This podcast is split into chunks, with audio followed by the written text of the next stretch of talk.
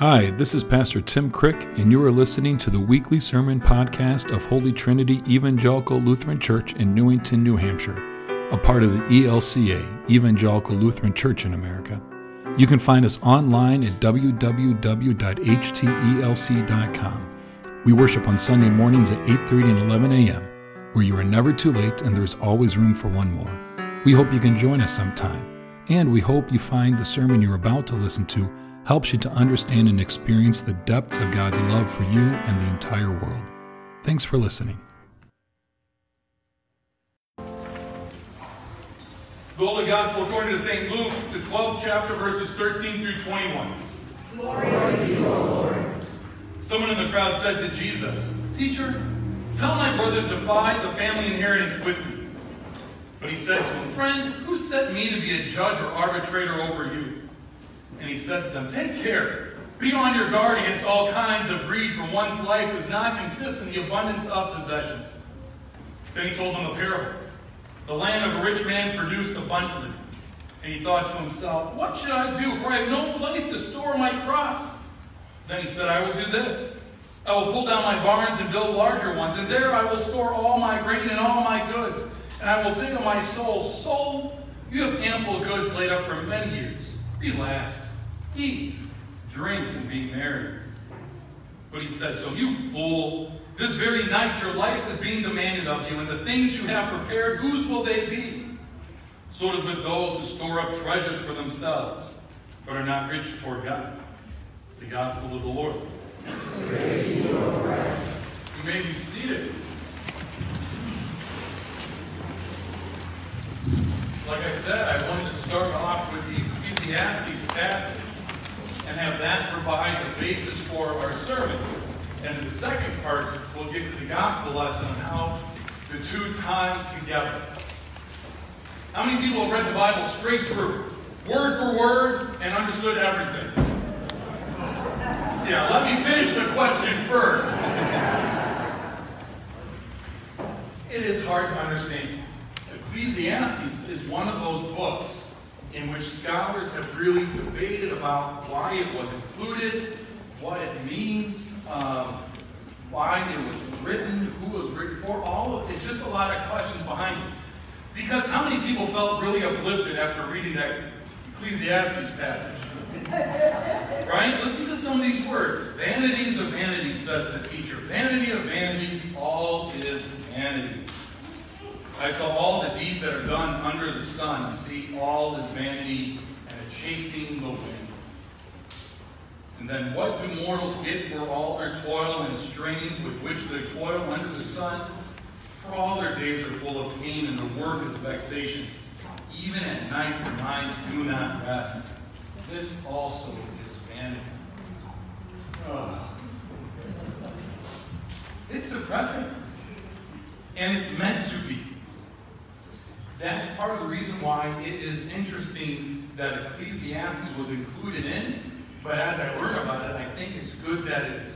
One, vanity of vanity. What is, what is, normally we use the word vain, it means maybe someone is a little bit self-centered, right? If I think of someone who's vain, right, you're in front of the mirror, fixing the hair, making sure everything is straight, spotless, looks good, hip, whatever it might be, right? Here, vanity doesn't mean so much that. But it's more like vapor, something that's here today, gone tomorrow, that you can't quite grasp. You know, it's it's steam. If you take off, if you have a pot of boiling water, right, you take off that lid, and the steam comes up, and then if you try and capture that, right, it's gone. It's this smoke that just, it's temporary. You can't quite grasp it. It's that chasing after the wind. Can you ever catch the wind? You can't. Right? Thank you. Whatever answer that was, I think that was model your name. Well done. Right? You can't catch the wind. Ecclesiastes is almost coming to the point that you just want to say, "Forget it. I'm done." It's hopeless, right? We work and we work and we work for what? You can't take it with you. You don't want to leave it to somebody. They didn't work for it. They're not going to appreciate it. It's just, and while we have this passage that comes in the gospel lesson, it's first uh, in the Ecclesiastes, right? In the gospel here, I'm just going to eat, drink, and be merry. That actually is kind of the point of Ecclesiastes. It comes in chapter nine. It's kind of saying everything's pointless. I'm just going to eat, drink, and be merry. Live in the moment. Live in the now. Forget everything else. Nothing's worth it. Just, right? What's interesting, why that is included, is that isn't the story of the Hebrew or the Israelite people in the Old Testament. That is the story that was predominant of the time. Time doesn't really move forward. There isn't progress. What was always will be. That was the thought. It's just nothing new under the sun. The story of the Israelite people is that there is hope. That God enters into this, calls the people through Abraham and descendants, and says, go from this place and be a light among the nations. Things don't always have to be the way they were. There is progress. Things can get better. The story of the Old Testament, of the Hebrew Bible, is the journey of the people trying to figure out what that means. And some days it does well, and some days not so well. Ecclesiastes is a book that, even though it's in the middle of the latter third of the Hebrew Bible, it's really written very late, maybe around two fifty or so B C E, before the time of Christ, in which the people are without a king. Right? The people, they had their own land. That's part of the promise of David. They go in, they settle it, and then the Assyrians and Babylonians come in. Now, they don't have a king. They've been occupied, and they're in the midst of this desert time. Where is God? Yes, they might have had a hope or a promise that is leading them somewhere, but they've forgotten that hope and that promise. And Ecclesiastes is expressing an opinion of, whatever, I'm done. Nothing is worth it anymore. Is anything ever going to get better? It seems like the same things just keep happening. Anybody feel like that this morning? Right? The author's answer to that feeling is eat, drink, and be merry. Forget it. I'm not going to engage in it. I'm just going to be here, be now. And that's it. I die when I die, whatever. The gospel passage deals with something similar. Someone is looking for value and worth in life. What can I hold on to? What can I grasp? They haven't given up hope, so to speak. Their hope is in material possessions, isn't it? Their hope is, you know what? I'm going to isolate myself. I'm going to collect things. I'm going to hoard. I'm going to build bigger barns. And I'm now I'm going to eat, drink, and be merry. And if those of you who can't, well, I can. And that's what I work toward. That's what I'm going to do, right? They come to the same conclusion, eat, drink, and be merry. But they come to it from a different way, right? They still have hope. Their hope is just misplaced, in my opinion. I think those two modes of thinking could sum us up pretty well. Would you not agree? Maybe it's, we've given up hope, whatever. Or maybe it's, I have hope, but my hope is misplaced. It's in something that ultimately can't give hope. Right? I can speak for myself when I wake up to news, or I'm in the middle of the night and I see news again of other mass shootings. I'll be honest, it veers me more toward the Ecclesiastes line of thinking. Whatever. Nothing new under the sun. It's just going to keep happening. so I'm just going to stay in my lane, right?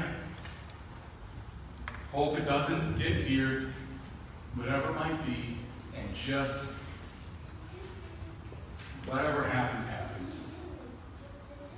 I think, on, I think honestly that's part of the reason why churches aren't full anymore. It's because we've given up hope. Church hasn't given them hope. To say, you know what?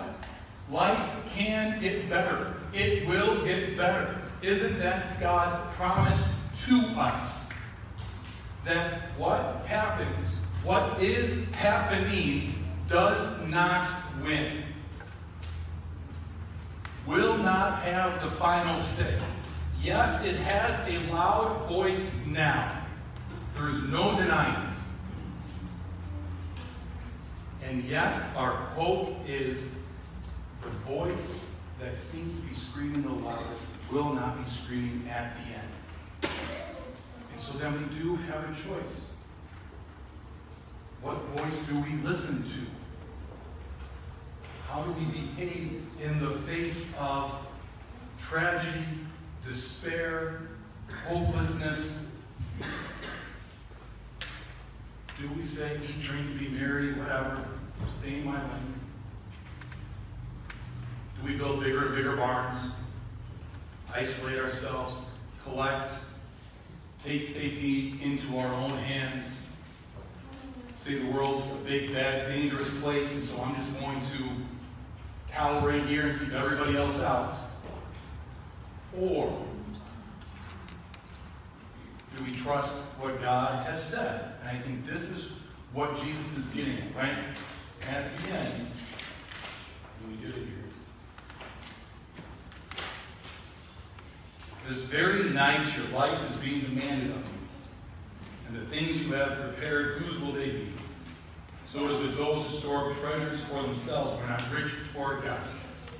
What does it mean to be rich toward God? That really is the question at hand, right? It's something, a phrase we can say, but what does it mean? What does it look like? What is it, how is it tangible? Because that is how we live, I think, is how we demonstrate, or how we show, how we live into the trust of God's hope and God's promise. How we view our relationship with violence. And do we think that's going to be the answer, right? Not just for somebody else in a Walmart or a nightclub, but in our own lives. How do we view our relationship with guns? How do we view our relationship with other people that aren't from here? How do we view whatever it might be? How we view those things is how we view our relationship and put trust in God. If in the end God wins, what would that look like if it was implemented today, here, and now? What would that look like? Seems like a pipe dream, doesn't it? Seems like but that's not real. But that can't happen. In my opinion, that line of thinking goes back to, well, whatever. Eat, drink, and be merry. I'll just gather up and build bigger barns and keep myself safe and isolated and let all the danger and stuff happen out there. As people of faith, we're called to engage in that. We're called to struggle with that. We're called to think about the assumptions that we have been taught. We're called to grapple with the ways of thinking that seem so predominant. And is God calling us through to a new way of living, a new way of life? New way of being. So we gather every Sunday because it's hard. Because it's easy to say, whatever. No thanks. I'm out. But we gather to hear there is another story that is being written that we are part of. that we trust will be what wins the day. That God wins, peace wins, hope wins. And so we work to make that as much of a reality in the world today as we can. Through the ways that we treat ourselves, through the ways that we treat those whom we love, through the ways whom we treat those whom we hate, or those who hate us. We're about to sing the song, Christ Be Our Light. The old bulletin too.